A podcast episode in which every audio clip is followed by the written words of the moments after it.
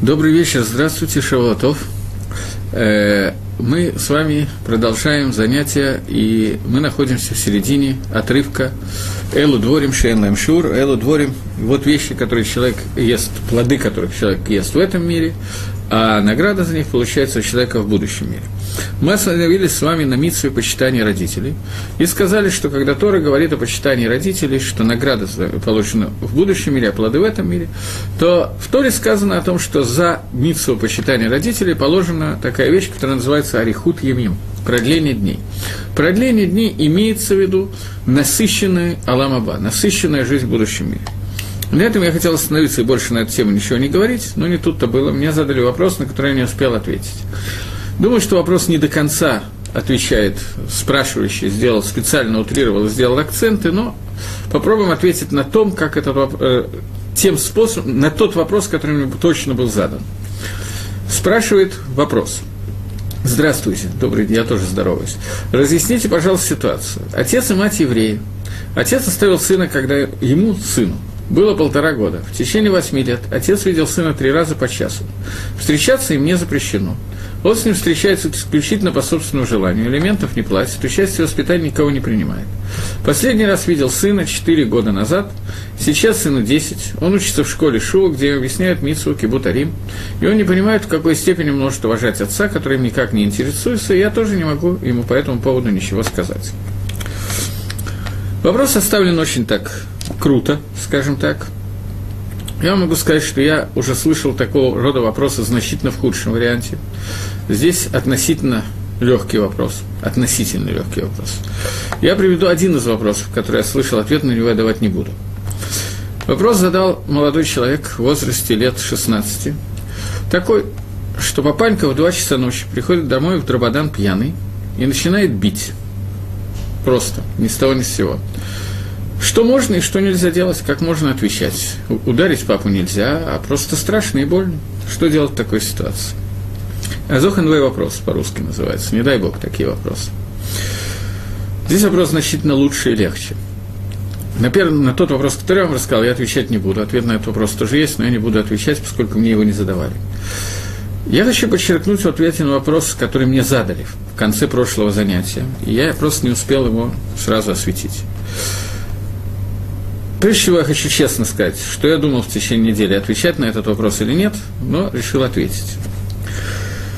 Вопрос очень личного характера, поэтому на будущее просто. Я готов отвечать на эти вопросы, но мне кажется, что подобные вопросы должны быть заданы лич, в личной беседе к какому-то раввину, поскольку вопрос здесь действительно есть, и здесь могут быть против, могут быть детали, которые не освещены в вопросе, хотя вопрос на многих строчках, но осветить его очень тяжело полностью.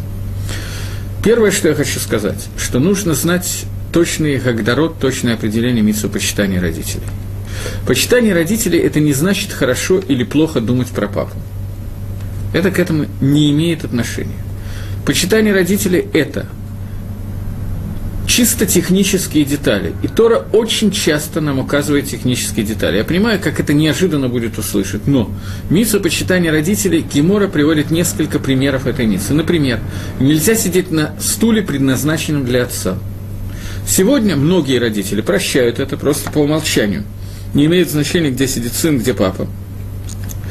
Но, в принципе, я могу сказать, что я э, не задумывался на эту тему, даже прочитав Гемору и зная, что как бы, у меня должно быть персональное место в доме, я не сильно задумывался на эту тему и думаю, что большая часть, я думаю, так процентов 99 и 9 в периоде не думает на эту тему.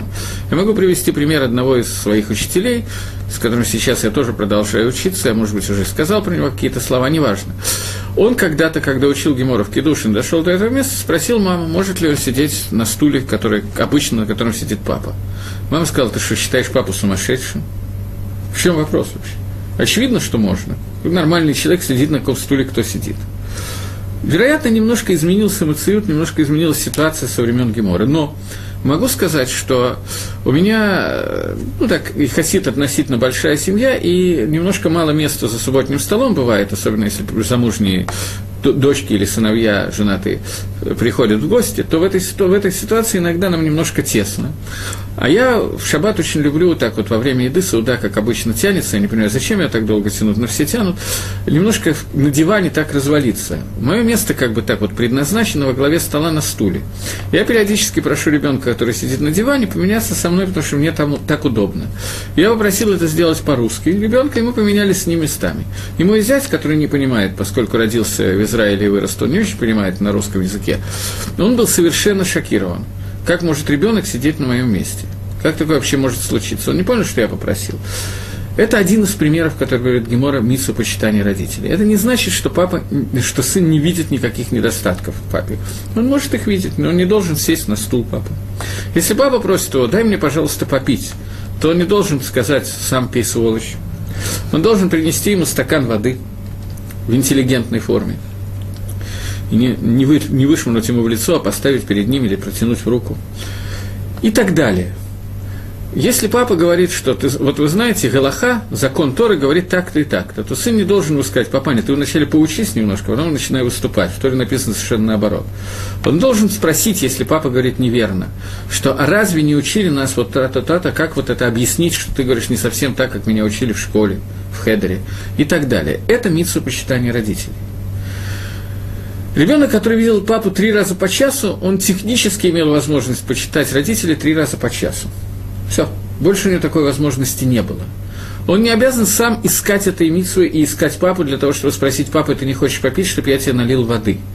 Но если у него стал, он столкнется с ситуацией, когда он увидится с папой, и папа попросит дать ему попить или поесть и так далее, то сын обязан это сделать. Это митсу почитания родителей. В описании вопроса мне показалось, я, может быть, ошибаюсь, но мне показалось, что в вопросе, я зачитал вопрос, поэтому вы можете сказать, правильно мне показалось или нет оттенок, что спрашивающий человек, женщина хочет показать, что папа не самый большой цадик, не самый большой праведник, который есть в мире по отношению к этому ребенку. Я совершенно не исключаю, что это действительно так. И поэтому здесь возникает другой вопрос – в данном случае я не хочу входить в данный вариант, праведник он, неправедник он, это отдельный разговор. Я хочу задать такой вопрос. Если папа, ну, совсем не садик, прямо так скажем, вот Раша, нечестивец, в этой ситуации, когда папу можно лаагдир как нечестивца, обязан ли сын соблюдать заповедь почитания родителей по отношению к этому нечестивцу папе? Это непростой вопрос. Рамбом пишет – что э, мамзер, кто такой мамзер, известно. Э, мамзер – это человек, родители которого совершили запрещенную связь и жили друг с другом, например, посторонний человек замужней женщиной, или брат с сестрой и так далее. И у них родился сын. Этот ребенок называется мамзер. Мамзер должен почитать своих родителей – Понятно, что его родители э, лохи цадиким, не самые большие праведники из всех, кого мы слышали и встречали. В Торе описаны более праведные люди, чем эти. Тем не менее, праведник, Мамзер должен почитать своих родителей.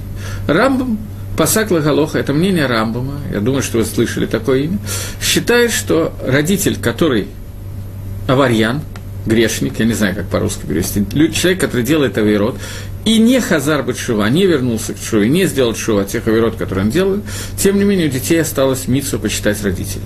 Не в тех вопросах, которые идут против Торы. Если родители требуют от ребенка что-то, что противоречит Торе, понятно, что нет. Но в тех вопросах, которые не идут против Торы, сын должен посчитать своего папу и маму. То есть в нашем примере, я специально рассматриваю это на одном примере, протянуть, принести папу в стакан с водой, он выполняет при этом митсу. Почитание родителей. Тур спорит с Рамбом и считает, что э, если родители расшоим, нечестивцы, то нету митсу почитания родителей. Шульханорух придерживается мнения Рамбама, и это мнение для сефарских евреев. Раму придерживается мнения Тура, и это мнение для ашкенадских евреев. Но речь идет про человека, который Раша, в тех авирот, которые являются авирот из Торы, которые написаны в Торе. В данном примере надо знать, я не говорю, что этот человек очень большой праведник, я этого не сказал. Надо знать, подходит к нему определение нечестивец или нет. Возможно, что да, я не знаю. В таком случае Здесь надо просто, вот в этом вопросе надо входить в очень много деталей. В таком случае, действительно, сын будет не обязан выполнять эту миссу совсем. Но я не уверен по вопросу, я этого не могу знать, это технически невозможно. Надо задать много-много наводящих вопросов, чтобы решить этот вопрос. Другое дело, что общий совет в подобных случаях. Я сталкивался довольно с большим количеством разведенных семей, и отношения между родителями, которые развелись, они достаточно не всегда самые идеальные. Иногда очень хорошие, иногда очень тяжелые отношения, и это понятно, иначе бы они не развелись. В любом случае это не должно идти за счет ребенка.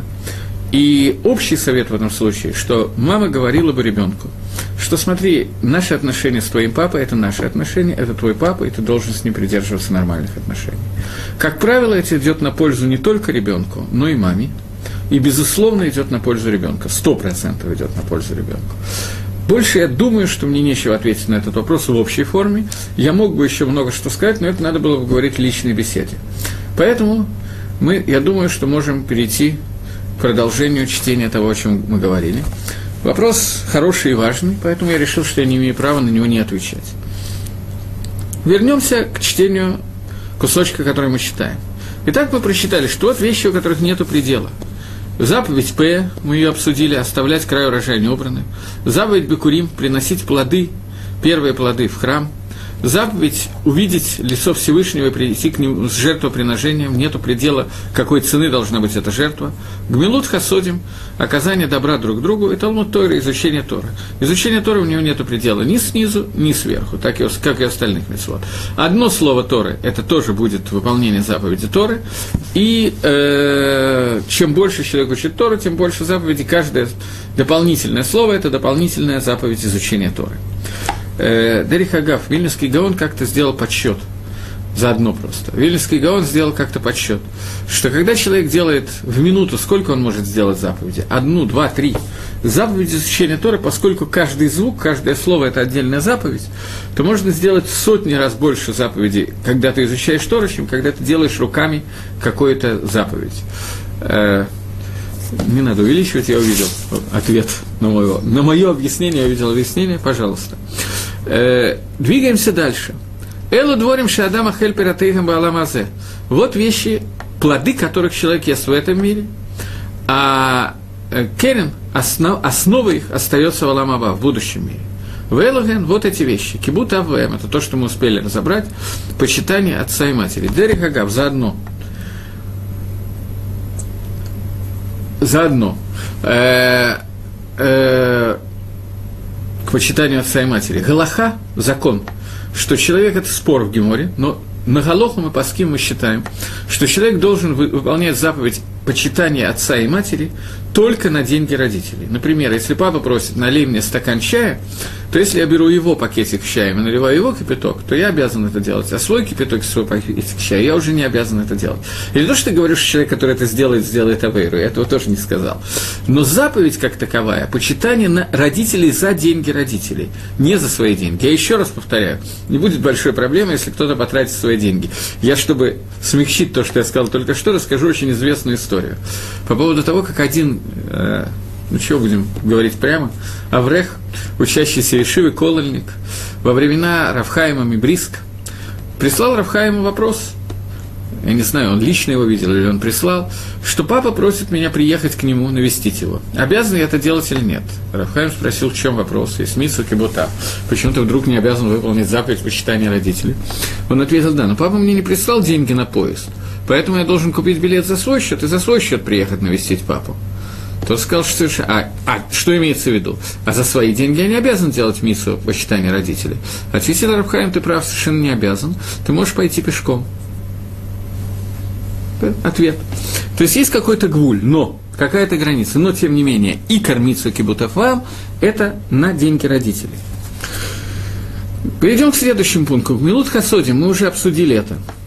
На самом деле, Гмилут Хасоди – это делание добра друг другу. Делание добра друг другу – это тоже одна из вещей, за которые, в которых не только нет предела, но за которые Тора обещает нам, что награда за них будет вся целиком оставлена в Аламаба, но в этом мире мы тоже не потеряем, в этом мире получим какие-то пирот, какие-то проценты с этой награды. Э, про Цдуку сказано, что это одна из мецвод, где матан схаран бецедан, э, что Дздока – это одна из заповедей, за которой обещана награда. Например, все знают, что дздока сегодня принято отделять массер, десятину – что такое десятина? Это заповедь Торы, это заповедь Дарабона, это Мингак, это отдельный разговор, это не такой простой вопрос, я не могу однозначно ответить, есть махлок и споским на эту тему, спор на эту тему есть наших мудрецов. Бепаштус, тем не менее, два слова. Э, десятина, о которой говорит Тора, это только та десятина, которая э, отделяется от плодов Израиля – когда выросли на моем поле плоды, я должен отделить десятину и отдать бедняку, левиту, есть разные виды десятины. Десятина, которая отделяет своего дохода, это митсвот сдоки, это не заповедь истории, это либо заповедь Дарабонан, либо Мингак, обычай, который сделан, но это обычай, который, обычай Медина до Гемора, со времен Гемора, и он указан в Геморе. Человек, который получает, допустим, предположим, тысячу долларов в месяц зарплату – тратит на себя он 500 долларов, ему больше не надо. Еще 500 он откладывает, потому что он копит себе деньги для того, чтобы купить э, Volkswagen или Royal-Royce или Ferrari или велосипед для ребенка, в зависимости от настроения. Но ему хватает тех доходов, которые у него есть на месяц, полностью хватает, и остается какое-то количество денег. То, что я говорю, может измениться, поэтому если будет вопрос Лемайса, как надо делать, то я опять-таки рекомендую спросить. Если некого спросить, можете ориентироваться на мои слова. Но если есть кого спросить, то лучше задать конкретный вопрос, потому что здесь могут быть варианты. Э, если у человека остается какая-то сумма с тех доходов, которые у него есть ежемесячно, у него остается какая-то сумма каждый месяц. Или, в данном, допустим, в этот месяц осталась какая-то сумма. В моем примере, который я привел, он зарабатывает 1000 долларов, у него остается в этом месяце 500 долларов. То он должен отделить массер от 1000 долларов. То есть 100 долларов массера, десятину, которую он должен использовать одним из двух способов. Либо отдать беднякам, либо, если мнение так принято делать, можно оставить его ледвар митсва, отдать кому-то для какой-то митсвы. Например, отдать, я не знаю, для какой-то ишивы и так далее. Эти два способа стандартного использования массера, которые существуют, либо оплатить, например, э, нужды своей общины, я не знаю, э, электричество в синагоге. Это тоже называется двор митсва, и бепаштус для этого тоже есть мнение, что это не годится, что надо только бедняку, но бепаштус это тоже годится, и можно это использовать таким образом массер, который человек человек отделяет. Когда человек отделяет массер, есть обещание, которое дано Торой. Асер гдей литашер. Отделяй десятину, это одно и то же слово. Написать я не могу. Это одно и то же слово, которое сказано «отделяй десятину, чтобы разбогатеть». Ашер, Ошер и Эсер – это один и тот же корень. Для того, чтобы разбогатеть, отделяй десятину. Это такая игра слов, каламбур. Таким образом, Наши Хазаль объясняют нам, что у нас есть завтаха, обещание, что человек, который отделяет десятину, он не только не обеднеет от этого, но он от этого разбогатеет. Вильнюсский Гаон говорит, Вильнюсский Гаон говорит о том, что я видел вопрос, я чуть позже отвечу. Вильнюсский Гаон говорит о том, что э, э, если человек отделяет не десятину, а пятую часть, то ему дано полное обещание того, что он э, то, что он разбогатеет. Но даже за десятину написано, что человеку обещано, что он разбогатеет. Таким образом, получается ситуация, что награда за заповедь сдоку нам уже дана.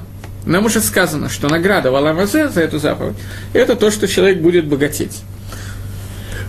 То, Милут Хасадим – Заповедь э, делания добра ближнего. Мы говорили, что это не только связано с отделением денег для ближнего, это связано также с другими видами делания добра. Мне задали вопрос, можно ли на Маасер купить себе книжку для учебы? Э, можно, но при определенных условиях. Эта книжка должна быть написана, что она куплена на деньги Маасер, должна находиться в таком месте, чтобы любой человек мог ее использовать для учебы. Не лежать у меня дома на полке, где только я могу ей пользоваться, а лежать в синагоге или в Бейтмиташе, где ей может пользоваться любой человек. Таким образом, это очень ограничивает эту возможность. Но, тем не менее, такое можно сделать, а потом, если эта книжка понадобится, можно ее выкупить и забрать себе домой, отдать эти, же деньги в Маасер.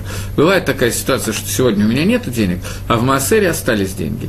Таким образом, я могу купить так, чтобы любой человек мог ей пользоваться, а через месяц, два, три, если я решил, что эта книжка понадобится мне, я могу ее забрать из синагоги и отдать, вернуть в Маасер эти деньги. потом массер использовать на что-то другое. Это можно сделать. В противном случае нет. Обычно на книжках пишут «Никнит бекейсов массер» куплено на деньги десятины. Э, следующий пункт. Ашкамат Байдамидр Шахарит Варавит. Приход в синагогу рано утром или рано вечером. То есть на молитвы Шахрис и Марев прийти вов, не вовремя, вовремя это я глупость сморозил, прийти досрочно.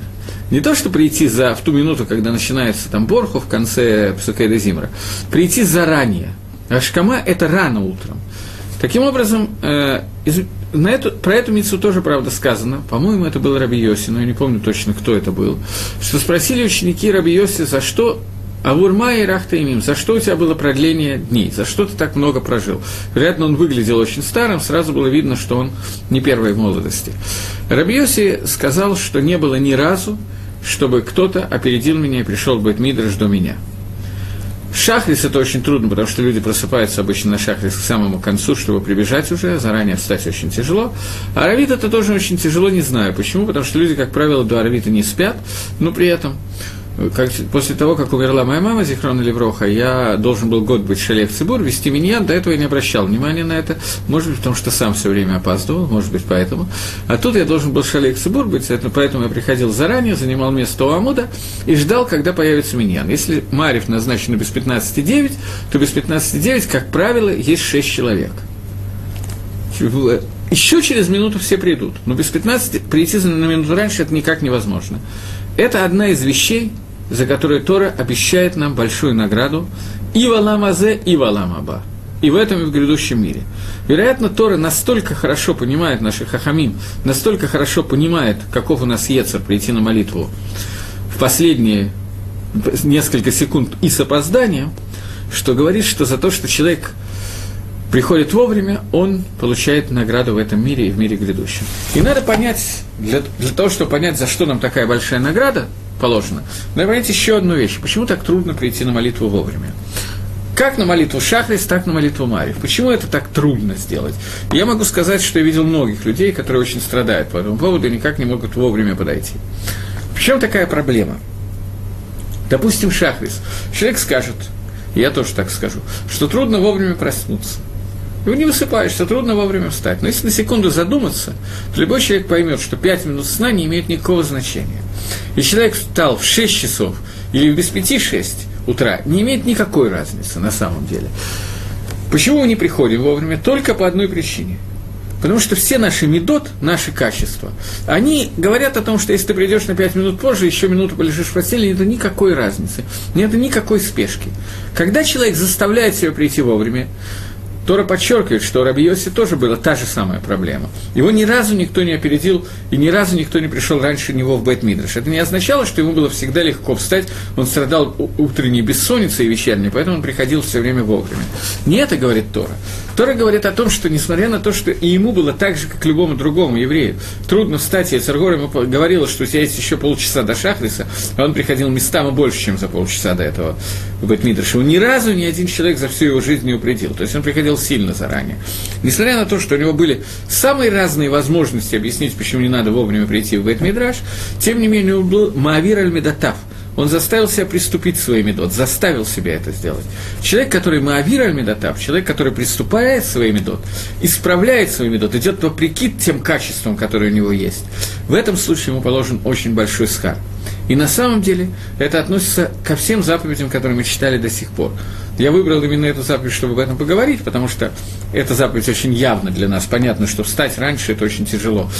Но здесь есть доказательство, что не только встать раньше, но и прийти на Марив вовремя – это тоже невероятно тяжело.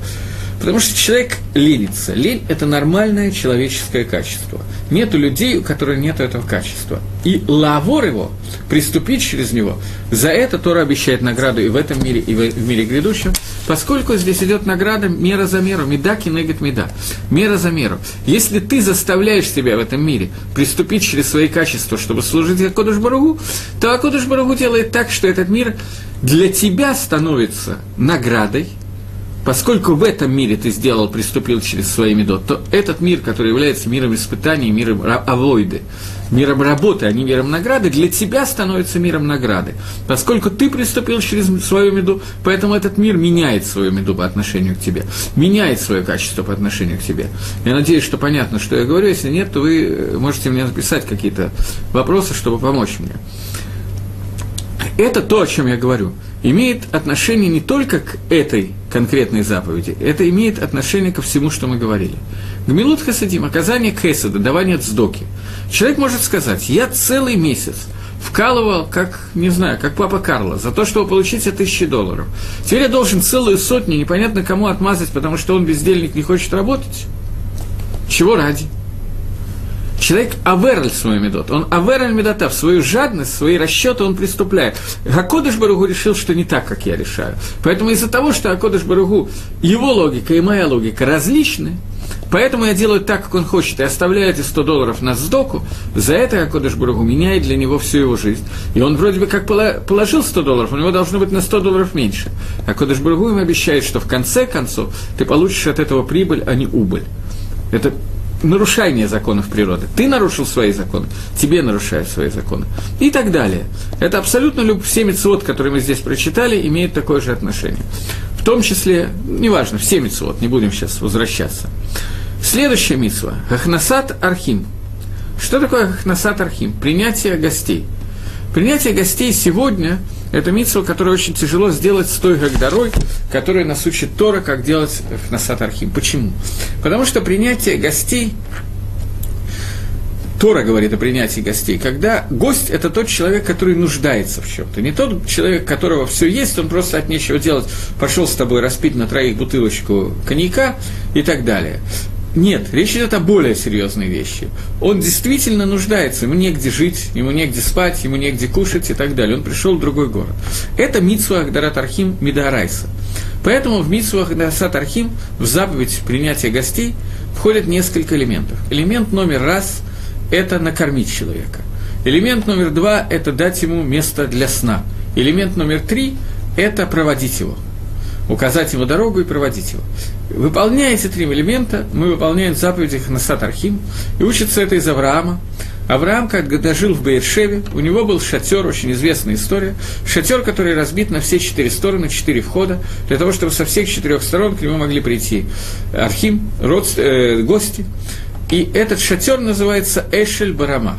Эшель, Алиф Шин Ламет, это аббревиатура Рашетиот, которая э, переводится ахила, шина, лавая. Еда, ночевка и проводы.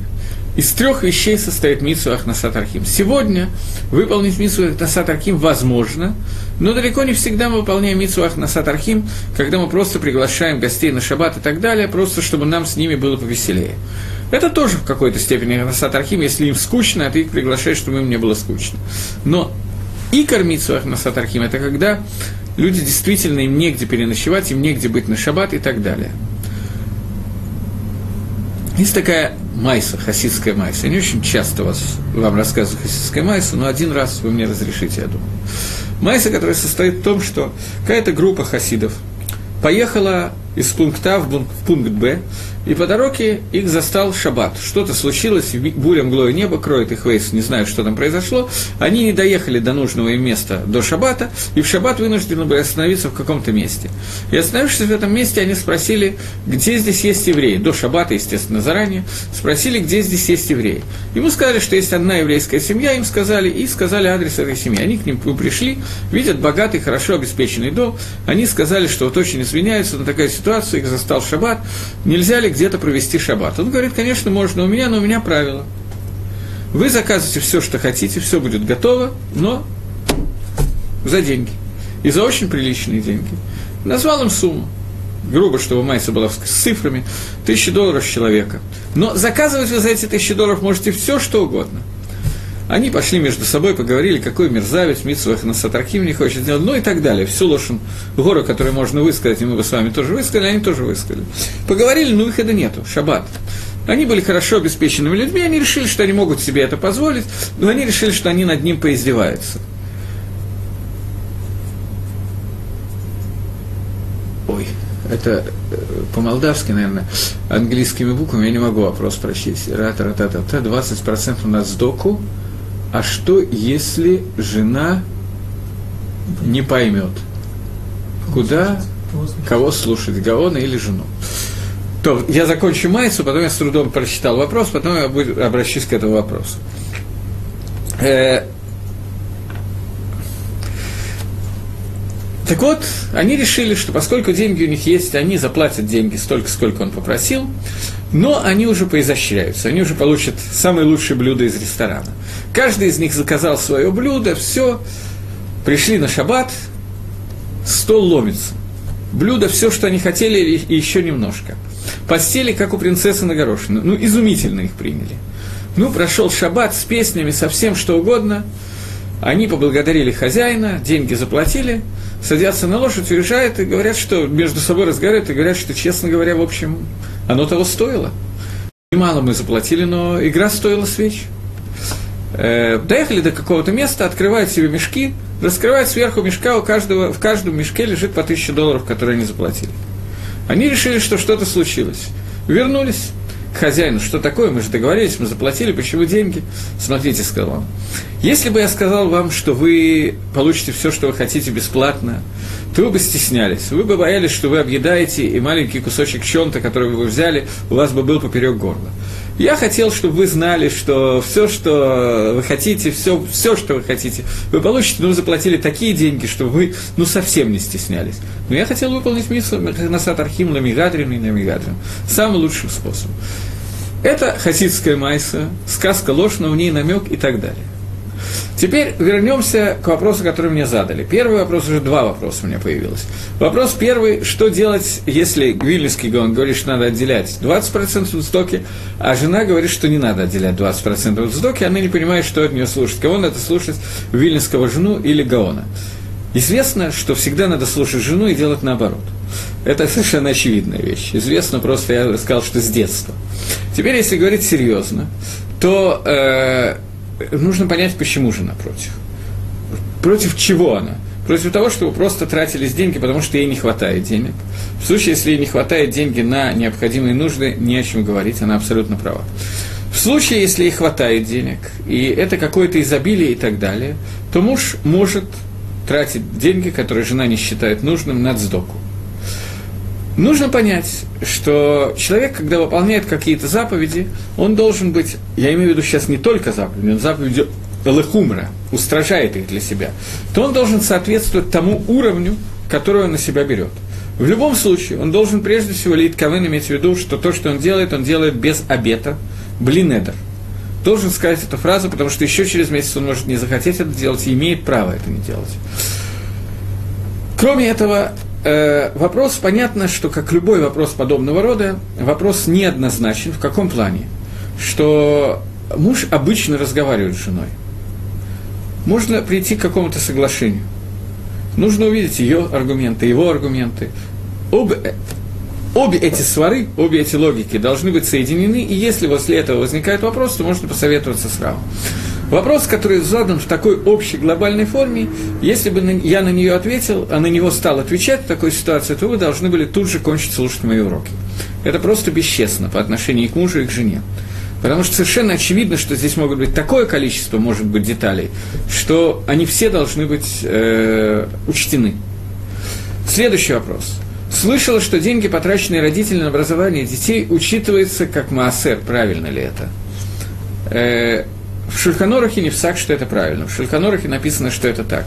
Поскольку э, родители, особенно мама, не должны, не, не, нет обязанности тратить деньги на образование детей – у папы есть митсва, заповедь, обучать ребенка Торы и обучать ребенка специальности. Поскольку это его личная заповедь, обучить Торе и обучить специальности, то в этом случае папа должен это делать на свой счет. Либо он должен сам научить э, сына э, университетской программе по кибернетике, физике и так далее, либо он может оплатить ему занятия в университете, либо он должен его научить любой другой специальности, например, дворника. Любая из этих специальностей он выполняет мицу, когда он сделал, обучил ребенка этой специальности. Поэтому он должен это делать. Для мамы, для которой этой митсвы нету, она не обязана это делать. Соответственно, она может брать эти деньги из денег Маасера. Но детали, опять же, лучше спросить и посоветоваться с кем-то. Я еще раз говорю, что кивун направление ответа правильное, но это может зависеть от очень нескольких причин сразу несколько причин, которые мне приходят в голову, от которых это может, может зависеть. От достатка семьи первое, от, той, от того, какой специальности учат ребенка второго, второе, и еще несколько вещей, которые здесь могут иметь значение. Что называется образование? Образование Торы, образование того и другое. И то, и другое может иметь разные дни. Поэтому нужно решить и задать вопрос очень-очень четко.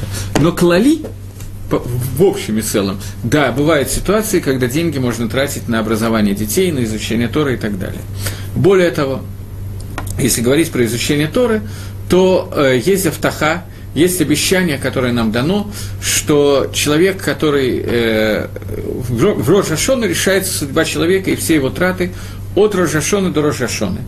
На целый год будет известно, сколько он заработает и сколько он потратит. Деньги, которые человек тратит на шабаты Имим Тавим, и на обучение детей Торы, эти деньги возвращаются обратно. Они не входят в тот подсчет, который сделан от Рошашона до Рошашона. Вернемся дальше. Двинемся дальше. Мы сказали о заповеди Хнасат Архим. Следующая заповедь, которая тут написана, это заповедь Бикур Халим, навещение, э, навещение больных, посещение больных, я сказал по-русски, как это правильно сказать, э, посещение больных. Заповедь посещения больных имеет несколько смыслов, которые сказаны в Геморе. Э, первый из них самый непонятный для нас, поэтому самый мистический, поэтому все с него начинают. Я буду как попугай делать то же самое. Э, заповедь э, связана с тем, что человек, который болен, у каждого человека есть мусак, который называется Бенгело. Человек, который соответствует его мазалю – его созвездием, звездам и так далее. Если такой человек приходит навещать больного, а мы не знаем, кто этот человек, посчитать это почти невозможно, если такой человек приходит навещать больного, то он забирает одну шестидесятую часть болезни. Таким образом, это способствует э, выздоровлению больного просто мимо его само посещение, без всяких других смыслов. Человек, который не Бенгело, обычный человек, который приходит посещать больного, он тоже может помочь больному двумя способами. Способ номер раз – открыть окно, проветрить, помыть пол, принести еду, накормить, поменять постельное белье и так далее. То есть помочь больному в том, что он сам сделать не может. Уход за больным. И последнее, третье – Человек, который приходит и видит больного, он э, может э, молиться за больного иначе, чем не, не видя его, не зная его. Даже зная, что человек болен, он молится иначе, чем когда он выполняет миссу посещения больного. В этом случае его молитва, она значительно сильнее. И последнее, молитва, которая делается у больного, прямо у постели больного. У постели больного находится шехина, божественное присутствие. Э, когда Иаков э, заболел, то к нему пришел его навестить Юсеф. Это будет в ближайшую неделю, мы будем читать об этом. Когда Яков заболел, Юсеф пришел его навестить.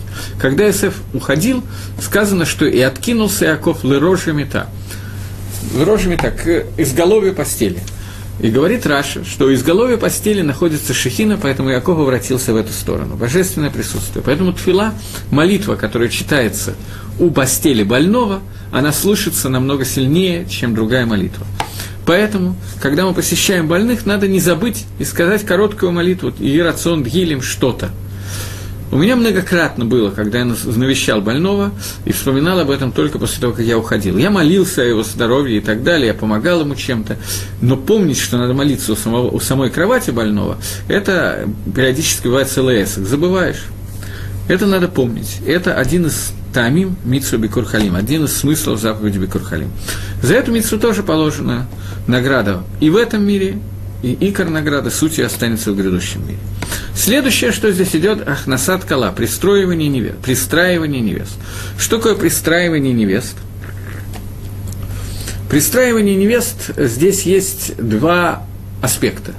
Первое – найти для невесты жениха, это очень важная часть пристраивания невест, называется шедух – поиск шедуха. И второе – это помощь невесте э, материальная.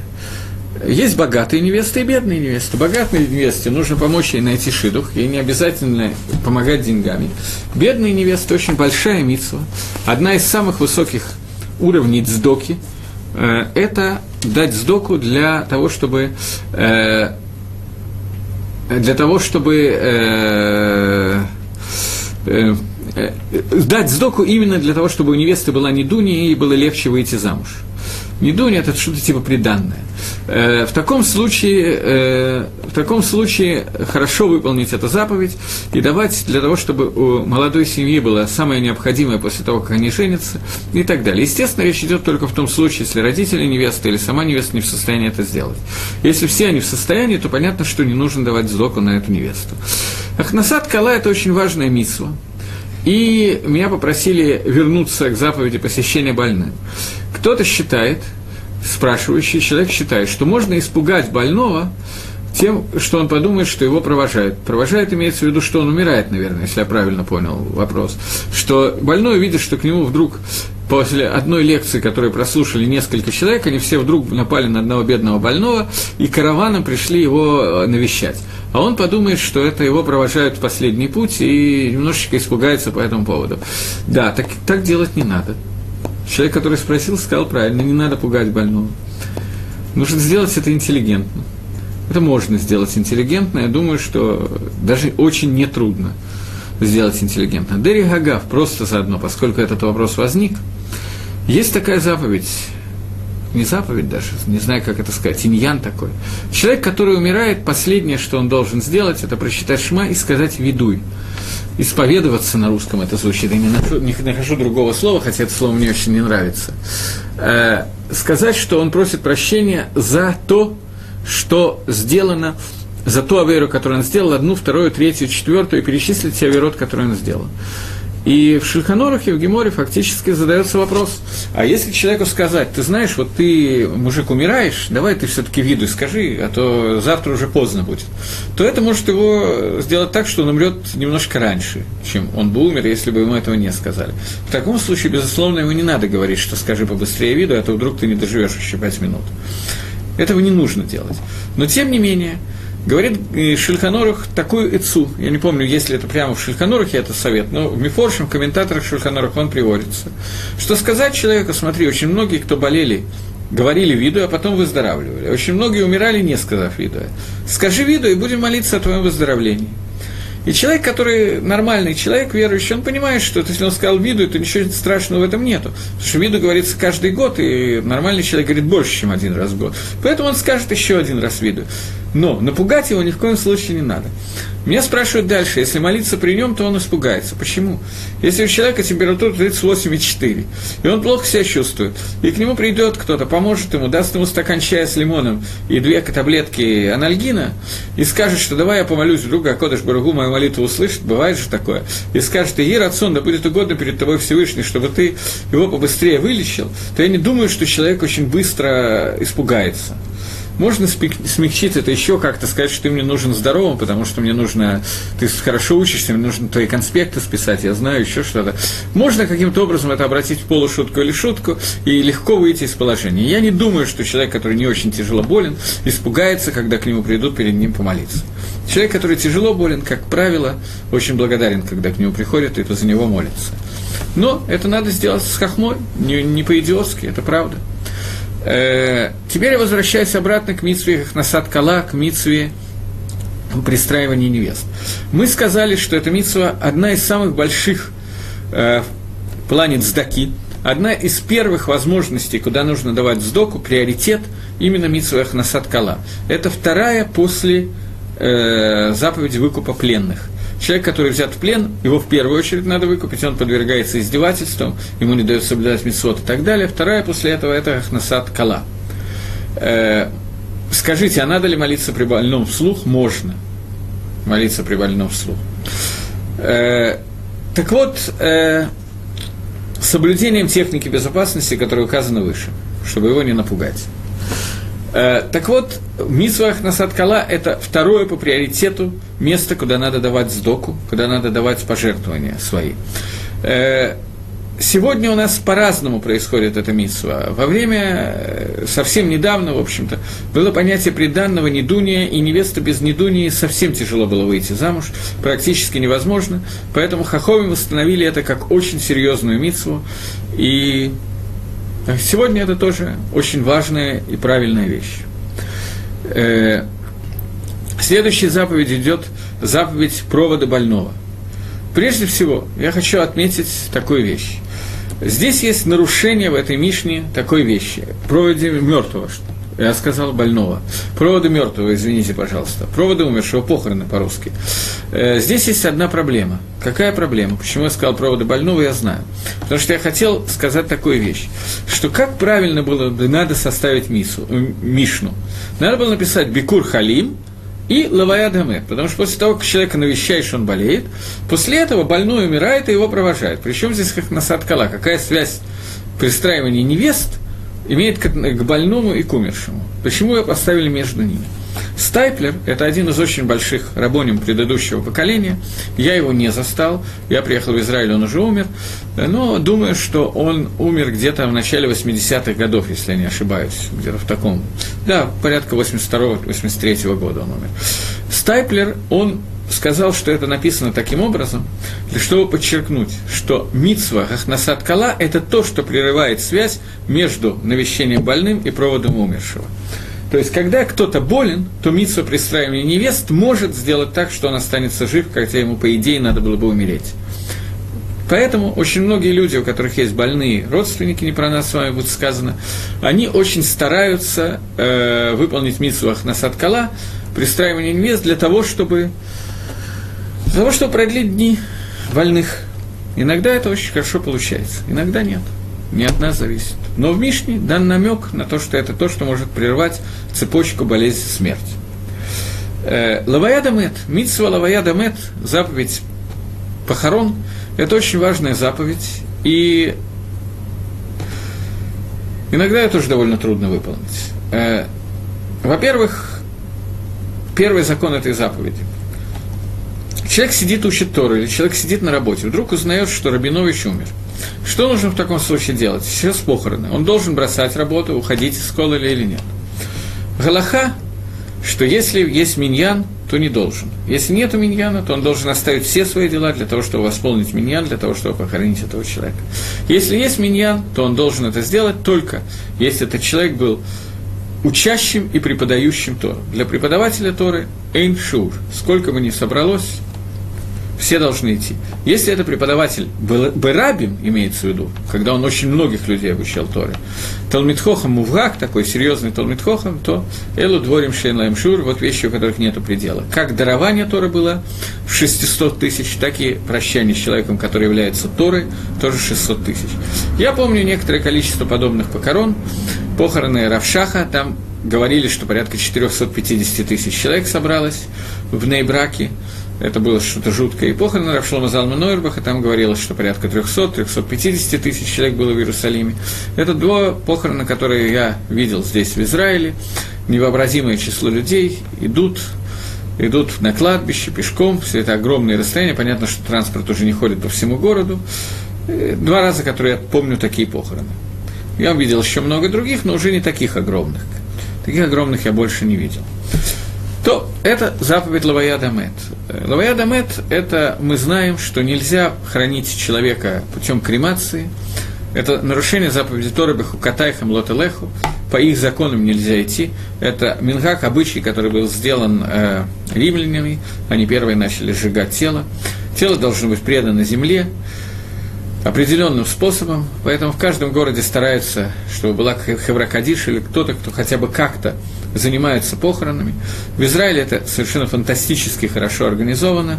Одна из самых лучших, в общем, фирм, которая работает, это Хевра Кадиш, как-то не парадоксально. И желательно очень, чтобы на похоронах был миньян, но это тоже не обязательно.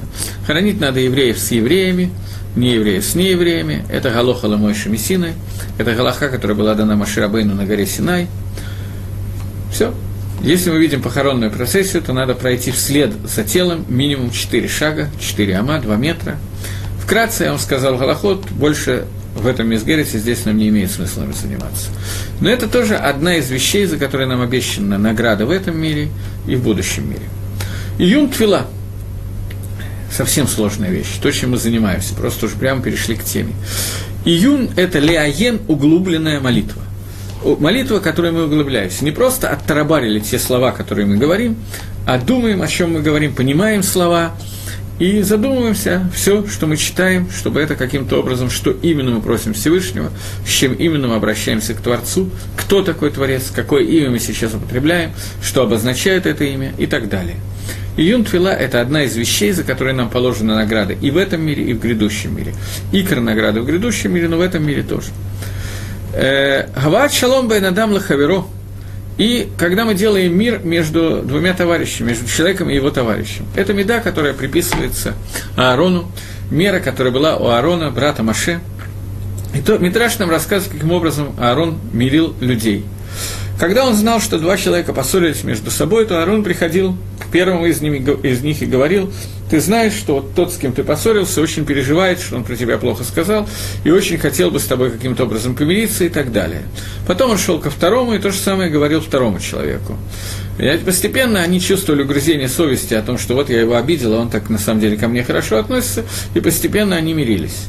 Такой способ хорош, он работает, его надо делать, но понятно, что его надо делать не буквально так, как я его описал, потому что иначе это будет просто насмешка и не получится.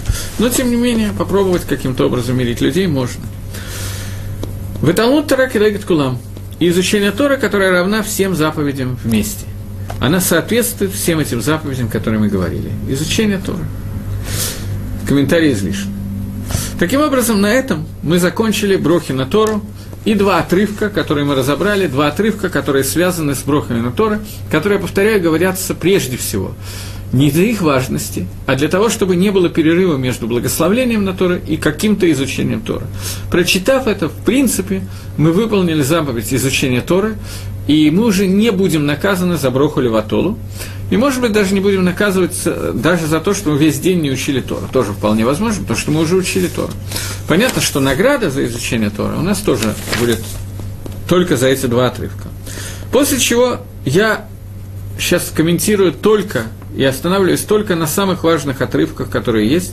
Поэтому, если кто-то молится какие-то вещи, которые я не комментирую, то можете задать вопросы. Дальше я перехожу к брахот, к нескольким брахот, которые говорятся после того, как человек проснулся, э, либо дома, либо в синагоге. Обычно говорят в синагоге те, кто молится в синагоге. Некоторые говорят дома, можно говорить где угодно. Борохата Ашем Алакейну Алам, Ашем Натан Лесехви, Бина, Леавхин, Бен Йом, Убен Лайла. Я читаю по своему Сидуру и не говорю, как в каждом Сидуре это на разные страницы, поскольку я не уверен, что мы все можем вооружиться одним Сидуром, поэтому я не могу сказать, где находится эта браха. Браха, который имеет сразу несколько переводов, я остановлюсь на одном из переводов. Благословен ты Всевышний. Я еще раз напоминаю, когда мы читаем имя Адо и так далее, имя Хашема, мы должны лит кавен, всегда, кроме первой строчки шма, где есть несколько каванот, во всех остальных нам достаточно лит кавен иметь намерение только одно – Адон Коль Гаалам, господин всего мира. Мой господин. Элокейну, имеется в виду наш Бог, тот, который следит за всем этим миром, за нами всеми, Багашгаха протит, с частным влиянием на, каждое конкрет, на каждого конкретного человека и оказывает на него влияние. Меле Гаалам, царь вселенной, благословен Всевышний царь вселенной. Галам происходит, как мы говорили, от слова «гейлем». Место, где находится мир, это «гейлем», там, где сокрыл Всевышний свое влияние. Ты царь, который раскрываешься даже в том месте, где ты скрыл свое влияние, и через это раскрытие твоей меда, Малхус – твоей меры царства, мы воспринимаем Всевышнего. Мы должны в этот момент, Лейт Кавен, иметь в виду, что Акодыш Барагу управляет всем миром и ведет весь мир. Мелах происходит от слова лех, идти, вести. Мелах – это царь, который царь царей Всевышний. Ашер Натан, который дал Лысахви, это слово переводится как петух, дал петуху, я говорю один из возможных переводов, я видел в разных сидурах разные переводы, мы остановимся на этом, который дал петуху бина, знание, разумение, Лавхин бен Йома бен Лайла э, определить, распределить между днем и ночью, разделить между днем и ночью. Петух понимает, когда день, а когда ночь. И когда день, и когда ночь он понимает и говорит кукареку. Когда он сообщает кукареку, обычно еще достаточно темно, это предрассветное состояние. Можно сказать, что он уже видит первую полоску света, поэтому он говорит кукареку. Но мы знаем, что с первыми петухами встают те, кто встают фактически до рассвета. Это самое начало рассвета. Знание, которое есть у петуха, обычно принято считать так – я на это очень сильно халек, спорю, не только я. Но я слышал, что люди говорят, что петух просто, ну, это действительно так, есть такая болезнь, куриная слепота, петух ночью просто ничего не видит. И когда он видит первый рассвет, он очень радуется тому, что он наконец начал видеть, и сообщает об, этом, об этой своей радости всем окружающим. Говорит кукареку, что я вижу – это интересный комментарий, и он существует, такой комментарий, такое объяснение. Здесь есть некоторая проблема. Проблема, которую я уже случайно, забыв, что я собираюсь это сказать, сказал заранее, а именно то, что петух обычно начинает кукарекать до того, как рассвело. До рассвета он уже это видит. Если мы скажем, что на самом деле петух просто видит рассвет, которого мы еще не видели, во-первых, это очень странно звучит, что у него такое хорошее зрение лучше, чем у нас, но все может быть. А во-вторых, Наши мифоршим говорят, что у него есть знание и ощущение каких-то других вещей. Я вначале вам скажу свой опыт, а потом, не знаю, сегодня только или с этого мы начнем в следующий раз, зависит от того, времени у меня мало остается. Я э, в 1900 80-х, конец 80, 85-87 год, был шойхетом в Ленинграде. После отъезда Изи Когана, который до этого был шойхетом в Ленинграде, на мне держалось некоторое время большая часть шхита города Ленинграда. У нас была некоторая компания, мы вместе резали, и вот в 87 году вдруг я не знаю, ожиданно или неожиданно, мне позвонили из Авира и сообщили, что я могу мотать к чертовой бабушке, то есть, то есть в Израиль, такой очень интеллигентной форме. Я не стал возражать, я с удовольствием как бы. Я приехал в Авир получать документы, думал, что они мне скажут, что в течение трех недель проваливай. Мне почему-то сказали, что я могу задержаться на 3-4 месяца, сколько я хочу, и дали открытую визу. Это, в то время этого не давали еще. Вот я был один из первых, кому дали, может быть, были еще, но я про это еще не знал тогда. И я получил эту визу и хотел доучить людей, которые уже умели, в общем, резать, чтобы они получили каболу и потом уехать. И мы ждали, в основном мы ждали, чтобы приехал какой-то раввин, который может дать каболу по шхите, и дать людям возможность э, резать после того, как я уеду. И, наконец, приехал. Два равина подряд было, неважно. И вот мы купили то ли 30, то ли 60 петушков, я сейчас не помню точно, для того, чтобы, поскольку для шхиты, чтобы сдать на каболу, нужен не курица, а петух. Почему? Потому что петух, у него есть одна сложность, которой нету курицы при шхите, иногда бывает. Называется шмута. Неважно сейчас, какая деталь голоход, у курицы этого не бывает, у петуха это иногда бывает. Так вот, мы купили 60 или 30, я не знаю точно, маленьких относительно петушков, и привезли их ко мне домой. Я жил тогда в двухкомнатной квартире на первом этаже в городе Ленинграде, и на завтра с утра должен приехать Равин, посмотреть, как они режут, принять, сделать экзамен по Галахе, проверить ножи и так далее, и решить, дает он Кабулу разрешение на самостоятельную резку или нет.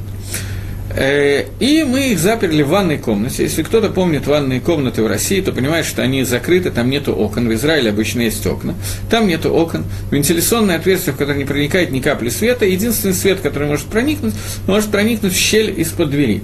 Все щели я забил тряпками так, как только возможно, и мы спокойно легли спать. И в 5 часов утра они все по очереди начали сообщать, что скоро рассвет. И сделать было нельзя ничего – Продолжалось это минут 15, потом они решили, что вполне достаточно, уже сообщили всем. Никакого света в ванне не было, это я гарантирую. Э, и тем не менее петухи, они почувствовали, что существует рассвет. Э, то После этого э, соседка спросила мою жену, она, жена пошла гулять с, с ребенком, с детьми, у нас было в этот момент уже трое детей, она пошла с детьми гулять, а в это время, после того, как кончился экзамен по шхите, э, мы делали два обрезания Лушем Гиюр, мы ждали этого равина еще и для этого, и у нас дома шло обрезание, а в это время она гуляла, и соседка ее спросила, что у вас дома произошло, почему петух кричал.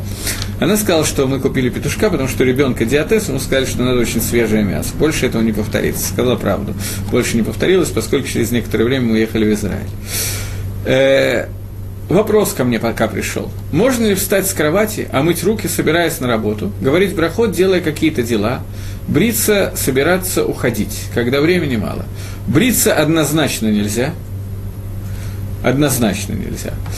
Стричься, бриться и так далее. После бритья и стрижки, чтобы сказать какие-то брахот, нужно помыть руки. Все остальное тоже нельзя, но неоднозначно.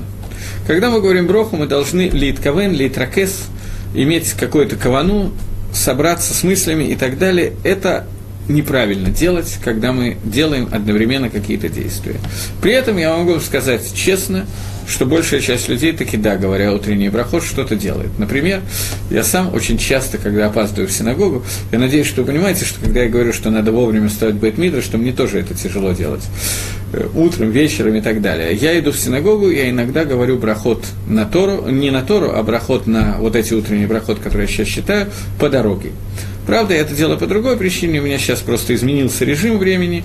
Я э, учусь с ребенком 45 минут до шахриса, и чтобы лишние 2-3 минуты учиться, я просто иду по дороге и говорю брахот очень часто. Но делать какие-то действия, которые отвлекают, вода и нельзя. Э, на этом э, наше время, в общем, истекает, поэтому дальше этой брахой мы займемся в следующий раз. И до новых встреч. До свидания, еще раз, Шавуатов.